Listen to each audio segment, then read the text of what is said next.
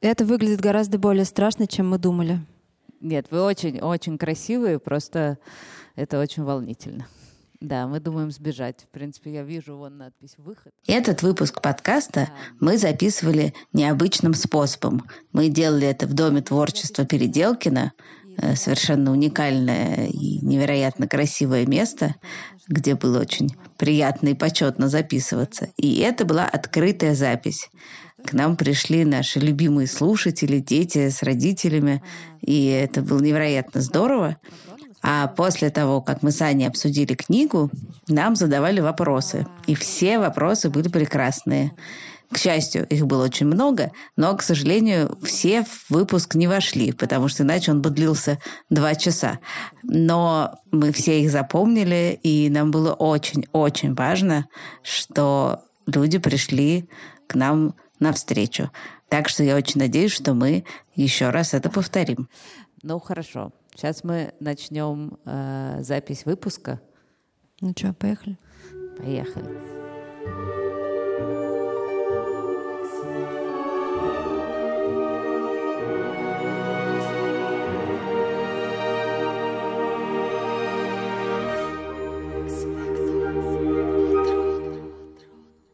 Здравствуйте, это подкаст «Экспекты Патрона», мы с вами его ведущие. Аня Шур. И Аня Красильщик мы заканчиваем второй сезон, и мы придумали, что каждый сезон мы будем заканчивать книгой о Гарри Поттере, потому что мы их ужасно любим.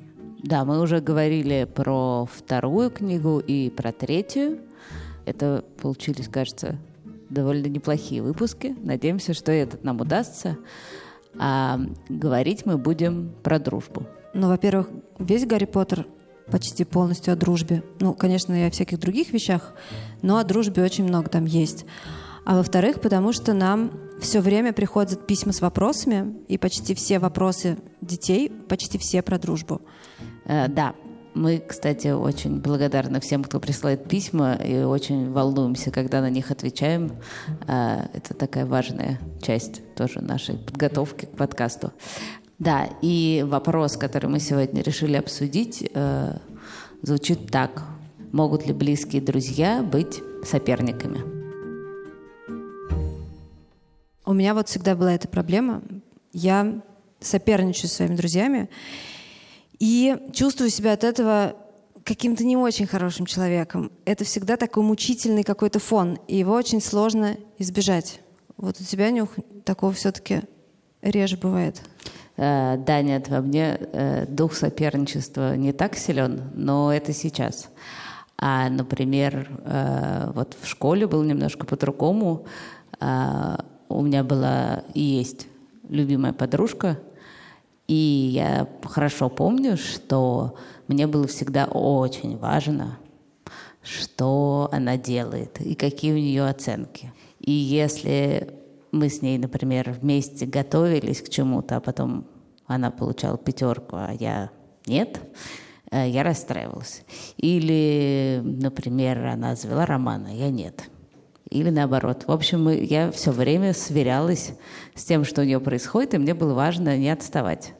Поэтому не то, чтобы я совсем не знаю, как это.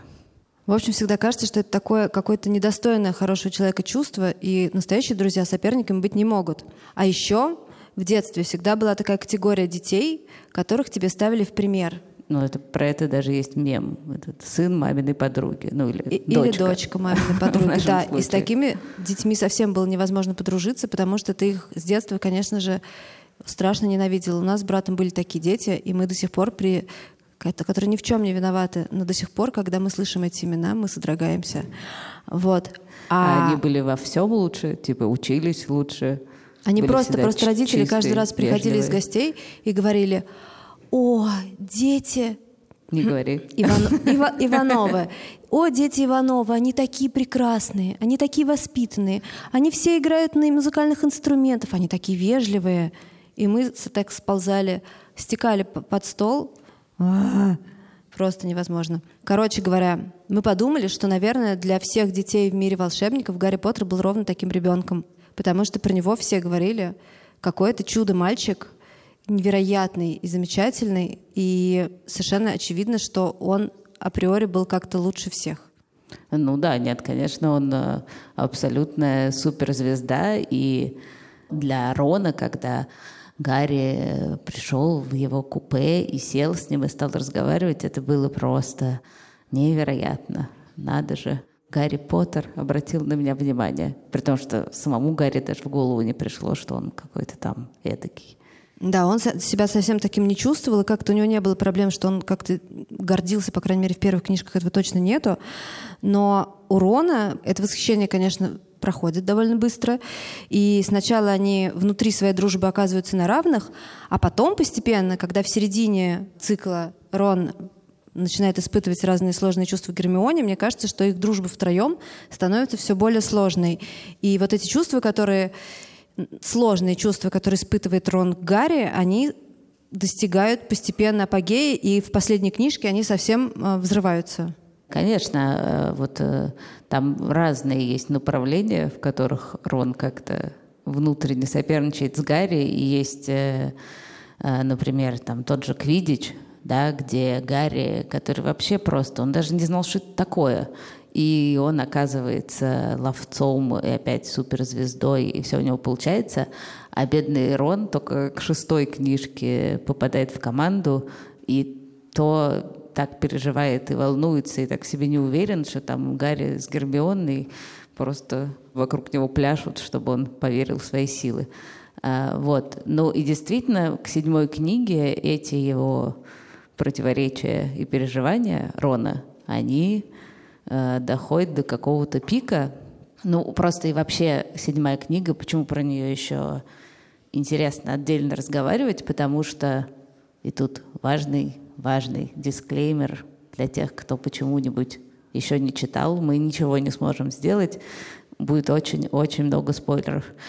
А, так вот, в седьмой книге действительно развязываются все-все-все сюжетные узлы, и мы узнаем все про связь Гарри с Вальдемортом, и мы узнаем все про прошлое замысел. Дамблдора. То есть, в общем, это такая книга, в которой все, все, все встает на свои места, и она еще этим отдельно интересна. А еще э, в этой книге происходит тоже совершенно удивительная штука, потому что тот мир, который Роллинг с самого начала выстраивает, и в который, мне кажется, влюбляются все-все-все-все читатели Гарри Поттера, этот э, Хогвартс, в котором ты как будто бы знаешь сам уже каждый закуток, каждую башенку. Все это совершенно невероятный, удивительный, волшебный и на самом деле очень светлый мир.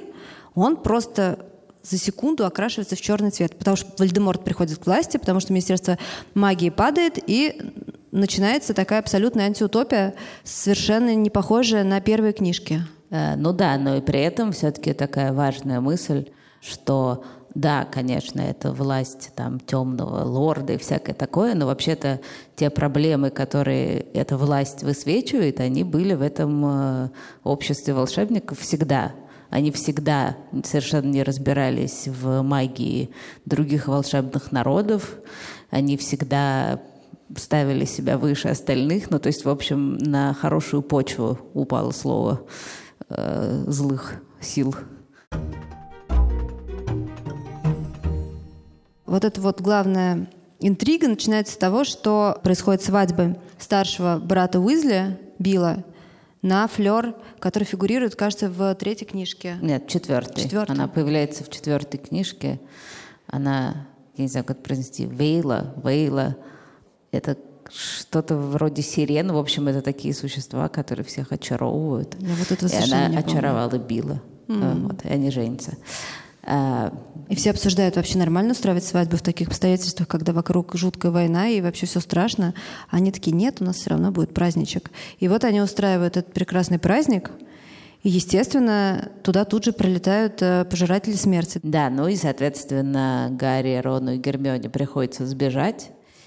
И э, они сначала оказываются в особняке, бывшем особняке Сириуса. С мерзким, с мерзким э, э, эльфом. Да, ну этот мерзкий эльф в результате оказывается не таким мерзким и помогает им достать крестраж. И дальше, собственно, так там тоже Нет, становится подожди, опасно. надо объяснить, что такое крестраж. Вдруг не все знают. Э, крестраж — это какой-то такой предмет или не предмет, в который Волан-де-Морт поместил часть своей души, и, соответственно, чтобы его убить, нужно их уничтожить. И это то задание, которое Дамблдор дал Гарри. Да, и, в общем, они с помощью этого эльфа, у которого есть своя магия, Добывают да. первый крестранж? Да. И дальше оказывается, что в этом особняке тоже опасно. И начинается, собственно, вот для них такое очень тяжелое путешествие и тяжелое, помимо каких-то обычных лишений, еще вот этими усложнившимися отношениями в этой троице. И надо сказать, что это, в принципе, похоже на правду, потому что даже если ты самыми близкими друзьями оказываешься в одной палатке, путешествуешь по какой-то жутко холодной скалистой местности, неизвестно, когда закончится еды. это. Это как в походе. Представляешь, ну, ты да. едешь в поход с очень близкими друзьями, вас трое, вы, вы реально тушенку. начинаете друг друга очень сильно бесить.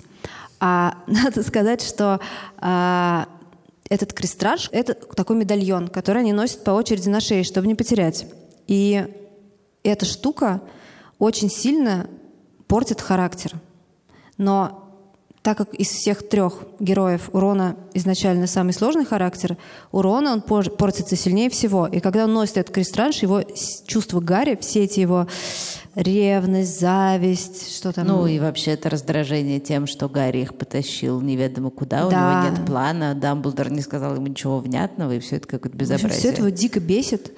Да, и чем больше он носит это на шею, эту штуку, тем сильнее это все это бесит. И в конце концов происходит скандал, да, Рон, на самом деле, закатывает им просто истерику. Не я первую. Его, я его понимаю. Я его тоже понимаю. Он устал. Он устал, да. И кроме того, он голодный. Он голодный, и ему холодно, и вообще неуютно.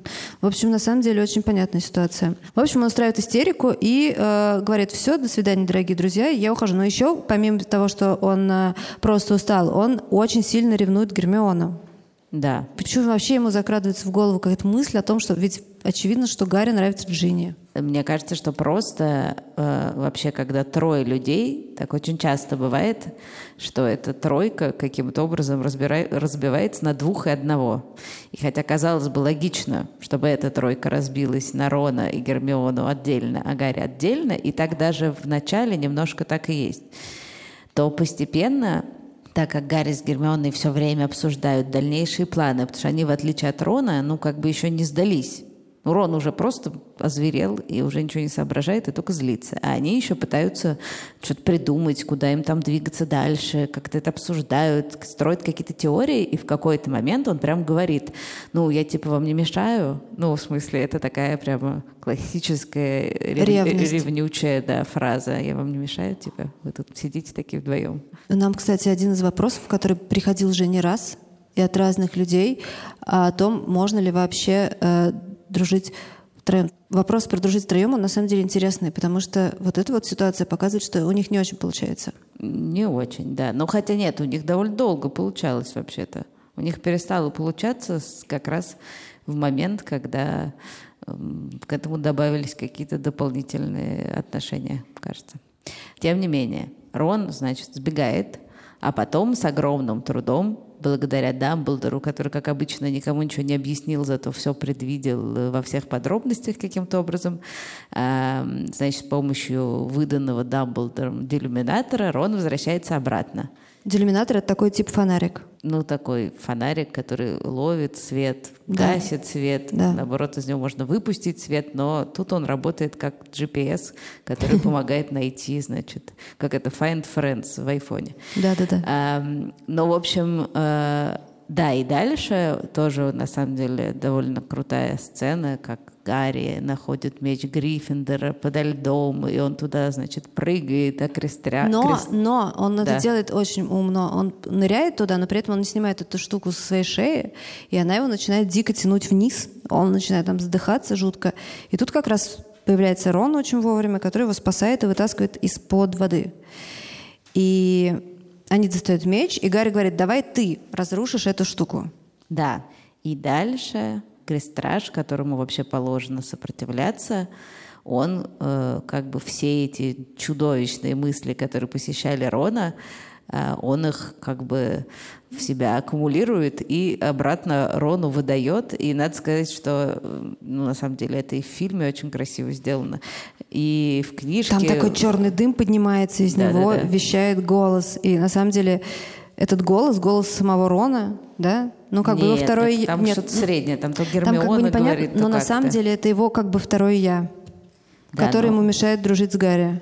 Давай эту стату прочитаем нелюбимый сыну матери, которая всегда мечтала о дочери. И девушку не сумела удержать. Она предпочла твоего друга. Вечно на вторых ролях, вечно в тени. «Рон, бей скорее!» — рявкнул Гарри, чувствуя, как содрогается медальон под его руками и пугаясь того, что может случиться. Дальше там еще всякое происходит. А, значит, э, и продолжается этот ужасный разговор. «Зачем ты вернулся? Нам было лучше без тебя. Мы были счастливы. Мы радовались, что ты ушел. Мы смеялись над твоей глупостью, над твоей трусостью, над твоим самомнением». «Самомнением», — подхватила призрачная Гермиона.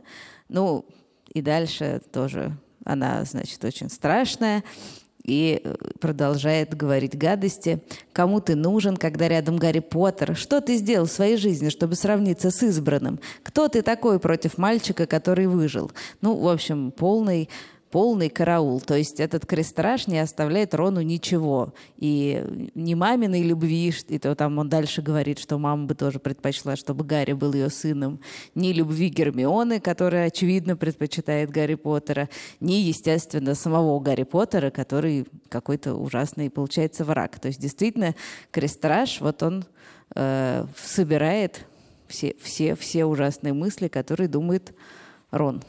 Мне его ужасно в этот момент стало жалко. Потому что, во-первых, понятно, что он дико и так сам по себе, ну, просто у него характер такой, не уверен в себе. Хотя на самом деле он мог бы быть гораздо больше в себе уверен, потому что все предыдущие книжки показывают, что все, что все, собственно, крутые э, финалы, которыми заканчивались первые книги, не первые, а все предыдущие книги, все это было не получилось бы без участия Рона, потому что он самый младший в огромной семье, где куча... Он не самый младший, он самый младший ну, мальчик. Нет, да, ну семье. да, окей, да, Джинни самый младший, но э, самый младший мальчик, и он все время Естественно, у них соперничество с братьями, естественно, у него соперничество с Гарри, и, в общем, как этот несчастный человек выживает, совершенно непонятно, да еще и Роллинг сделала его таким доктором Ватсоном при Шерлоке Холмсе, я не знаю. Очень ну тяжело. да, нет, ну и действительно, мне кажется, что вот этот э, крестраж, прям можно себе представить, это как бы как такая штука, которая, ну, олицетворяет все такое твое неприятное, что ты можешь на самом деле думать про своих друзей, потому что все так или иначе, время от времени... Сравнивают себя Да, сравнивают себя с друзьями и иногда думают не самые хорошие вещи. Вот, но... Но и чем меньше ты уверен в себе, тем больше тебя эти чувства как-то расстравляют и тем более мучительными они становятся. Ну, в общем, мне кажется, что это очень символическая сцена, когда Рон фигачит мечом этот крестраж его уничтожает, потому что он как бы вернувшись, он как бы преодолевает эти чувства. И, собственно, благодаря тому, что он возвращается, уничтожает крестраж, а дальше они все вместе уничтожают все остальные крестражи, и в итоге, конечно же, побеждают.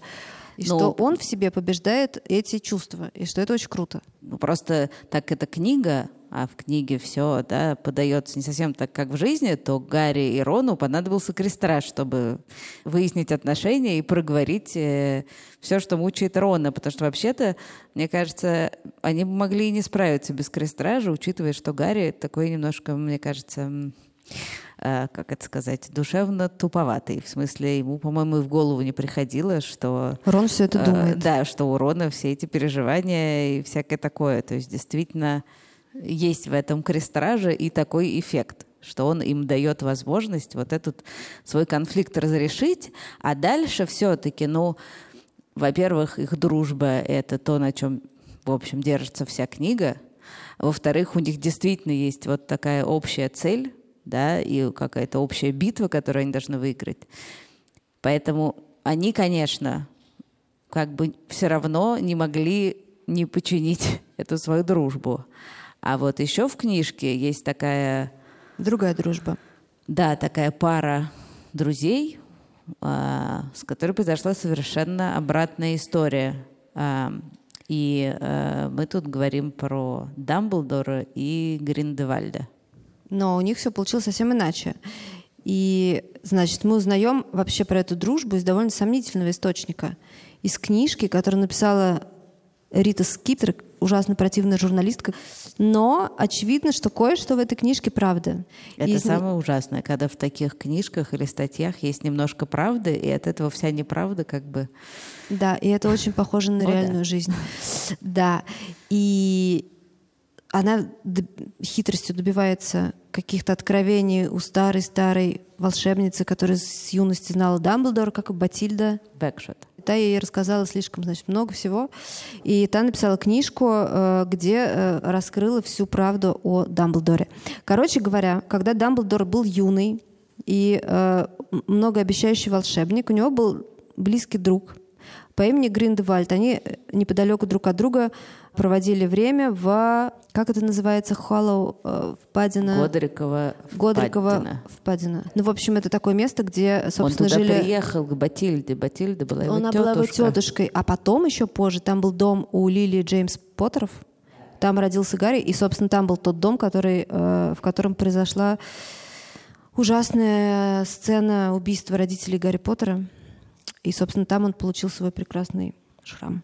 Ну да, но, но как бы, ну, в общем, так, если э, посмотреть на Дамблдора и Гриндевальда, вот и начало их дружбы, это два юных, очень талантливых волшебника, которые э, обсуждают как бы устройство их волшебного мира и вообще мира, и, честно говоря, это очень похоже на реальность. Э, мне кажется, в таком возрасте ужасно круто обсуждать, как все устроено, и что все это значит, и какое место ты в этом занимаешь.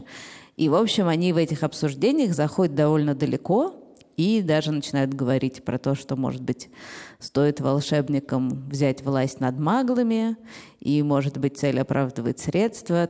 И видно, что Дамблдор Что ради всеобщего блага, типа, да, нужно да, да, общее да, взять благо, власть в мире в свои в общем, руки. ужас какой-то. И видно, что Дамблдор этими идеями вообще-то очарован. И дальше происходит некоторые ужасные события.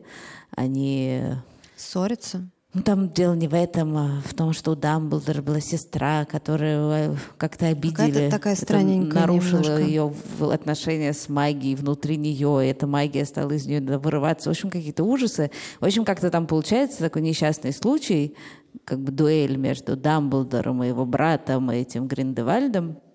И она погибает во Да. время эт- этой, да, этой сцены. И на этом их дружба как бы раз- разваливается, заканчивается, и Гриндевальд дальше уходит делать свои черные дела, и, и потом через много лет Дамблдору приходится с ним встретиться, но они как раз становятся самыми настоящими соперниками в самом главном смысле этого слова, то есть абсолютными врагами. Но при этом понятно, что могло пойти по-другому, и мог- ну, как бы они могли бы быть вот как бы друзьями, и Дамблдор мог бы пойти по совершенно вообще другому пути.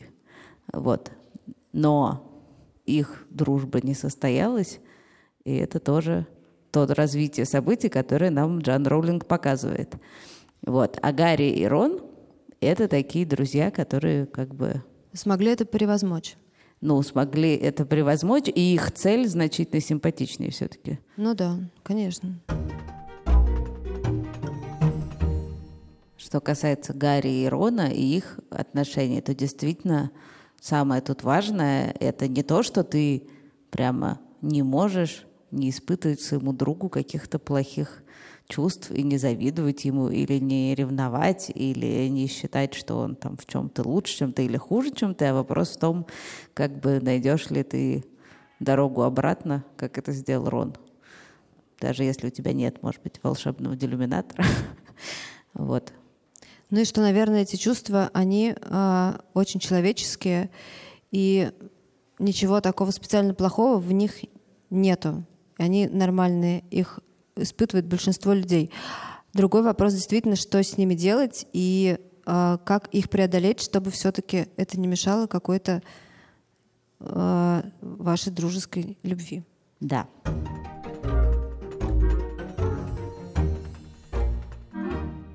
Обычно мы в конце выпуска советуем книги, Но в этот раз мы этого не будем делать. В этот раз мы забыли про эту часть, поэтому их не подготовили.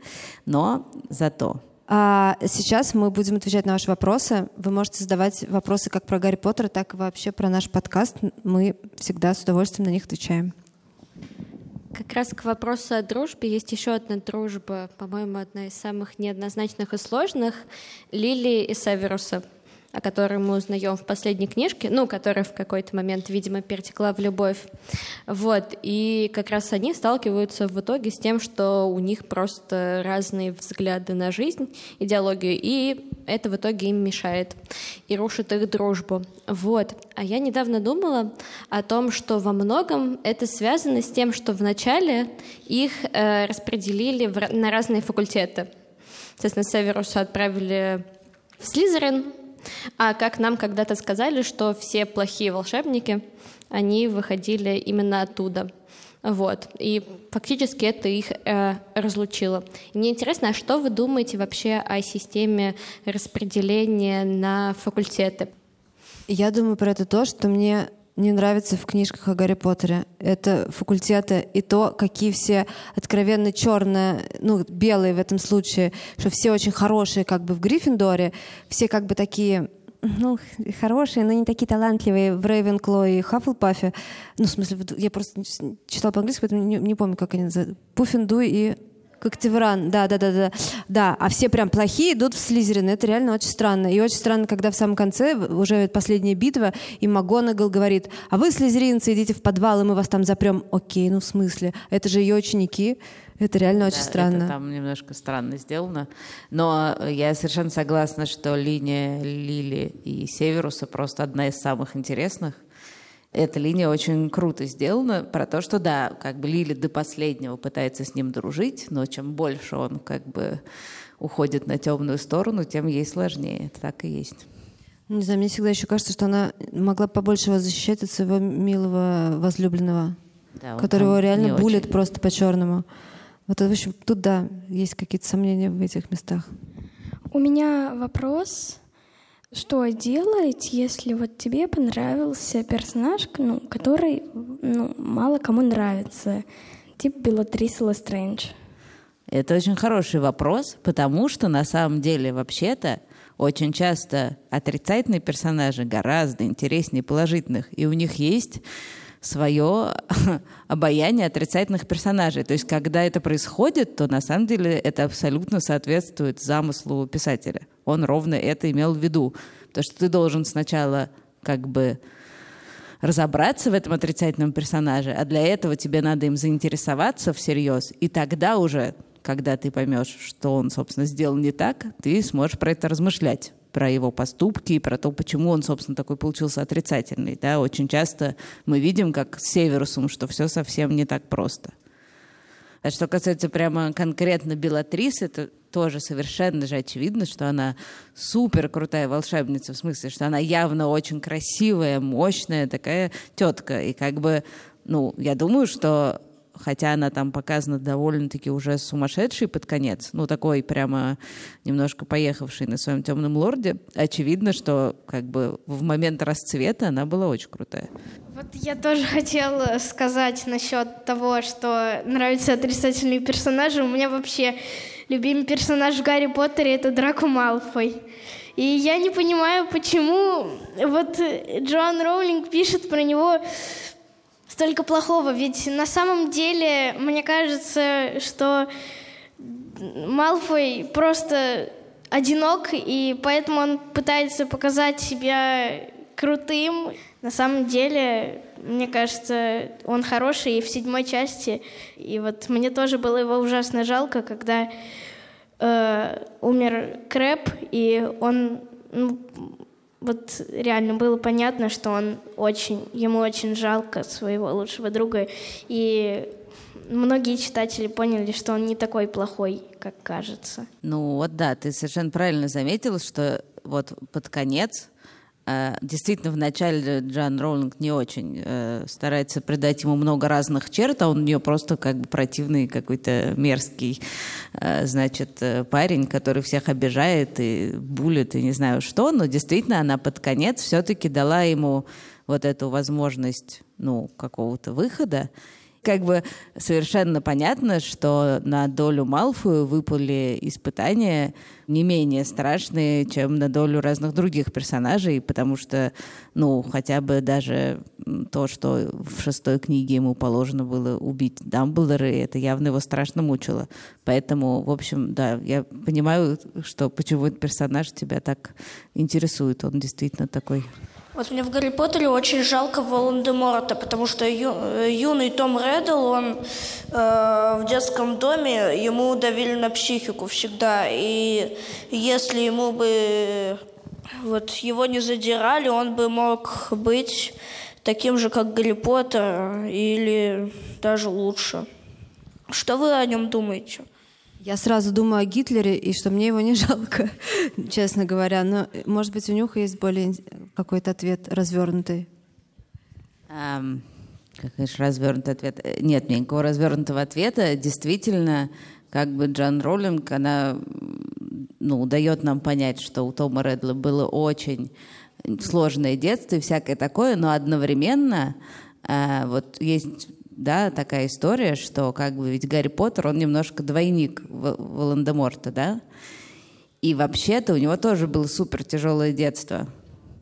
И э, даже там есть такой момент, когда, например, э, про Дамблдора открывается, что вот он в 17 лет собирался быть э, начальником всех маглов и вообще был какой-то малоприятный, и по-моему, Гермиона говорит, ну, он же был такой юный. И Гарри такой, ну, да, мы, типа, тоже юные, нам, нам столько же лет, но мы почему-то занимаемся спасением волшебного мира, а не, на, на, значит, собираемся э, поработить маглов. Ну, то есть, кажется, история в том, что Джан Роулинг нам показывает, что, как бы, выбор все равно осознанный, и все равно Том Реддл каждый раз, когда он выбирал сделать что-нибудь хорошее или сделать что-нибудь плохое, выбирал что-нибудь плохое. Но действительно, если бы мы про него ничего не знали, про темного лорда, а только бы знали, что он, он такой ужасный, и все, то было бы неинтересно. То есть это действительно важно знать, что он был довольно несчастен изначально. Да, но в целом, мне кажется, она говорит нам о том, что не нужно оправдывать зло. Um, вот у вас называется подкаст «Экспекто патронум». Как вы думаете, какой у вас патронус? Прям. Ну, я считаю, что э, мой патронус был бы медведицей. А у тебя какой? Я пробовала маску в Инстаграме, какой у тебя патронус. У меня был сэндвич. Это классно. В общем, у меня, пока я думала, у меня возник вопрос. Собственно, почему же Северус Снейп э, делал всяческий вид, что возненавидел Гарри Поттера сначала, хотя у него все-таки был э, шанс ему как-то помочь. За ним не все время следили э, ну, пожиратели смерти, когда, собственно, Волан-де-Морт пал. А почему же он прям так э, старательно делал вид, что его ненавидит? Ну, во-первых, ему все-таки, у него все-таки была очень сложная роль этого двойного агента, когда ты всем должен так убедительно наврать, чтобы тебе как бы поверили, в тебе не усомнились. Поэтому не факт, что он особенно мог помочь, но и вообще-то, вообще-то, ему не очень сложно изображать, что он ненавидит Гарри Поттера, потому что в целом он его не очень любит. Ну, правда. Он как бы ему очень сложно эту роль защитника Поттера на себя принять. А так, из практических соображений, я думаю, что действительно он слишком рисковал, если бы он ему помог. Дети, разрешите вопрос? Значит, у меня мальчик, мальчик и дочка.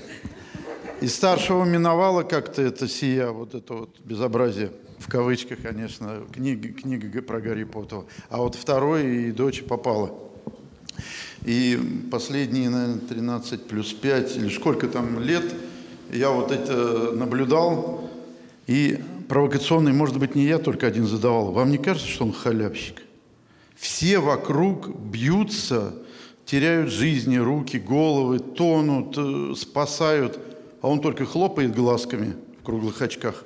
Он что-то сам предпринимал, вот сам. Ну, э, вообще-то, э, нет, но он довольно много всего сам предпринимал, но, э, ну, Ну, во-первых, он как бы, э, например, с Василиском, если вы помните, в «Тайной комнате», ну, э, как бы он, когда доходит до Василиска, он с ним один на один, и там, ну, ему помогает птица Феникс, но все равно бьется он с ним один на один, и побеждает он его сам. Это из таких простых примеров. А вообще э, вся вся книга ведет к тому, что Гарри должен стать таким человеком, настолько готовым принести себя в жертву, это как бы, да, такая линия. Что он, собственно, и делает?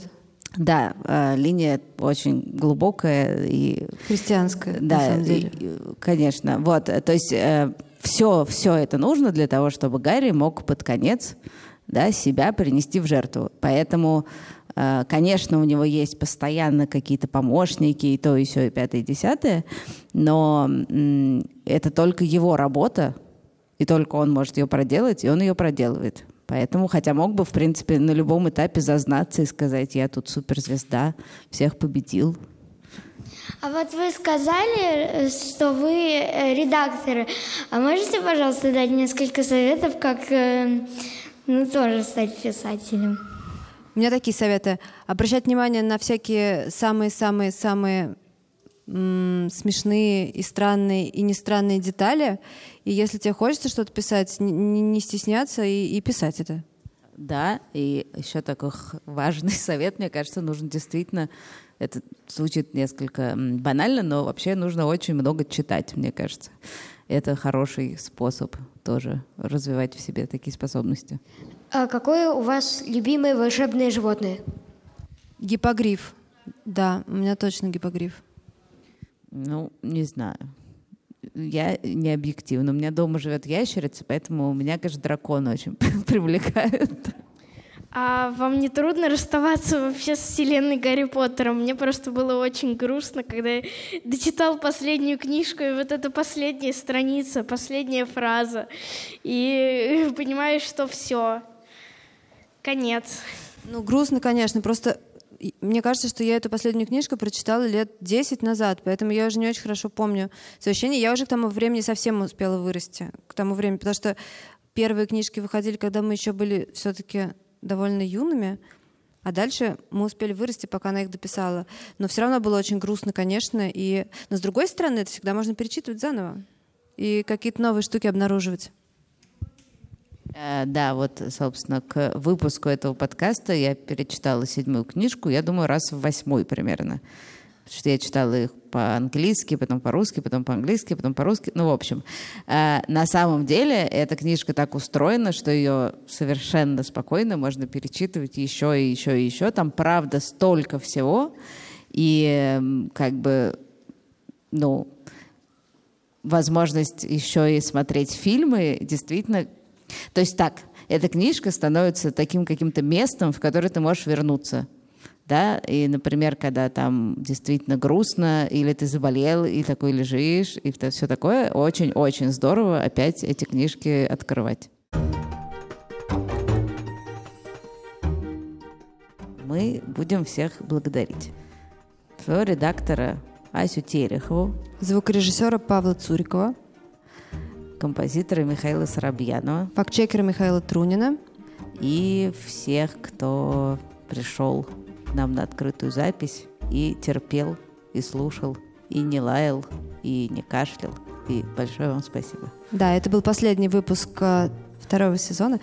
Мы вам очень благодарны. Спасибо, что вы сегодня пришли. Это было очень здорово и интересно. Спасибо огромное. Вы замечательная, чудесная аудитория.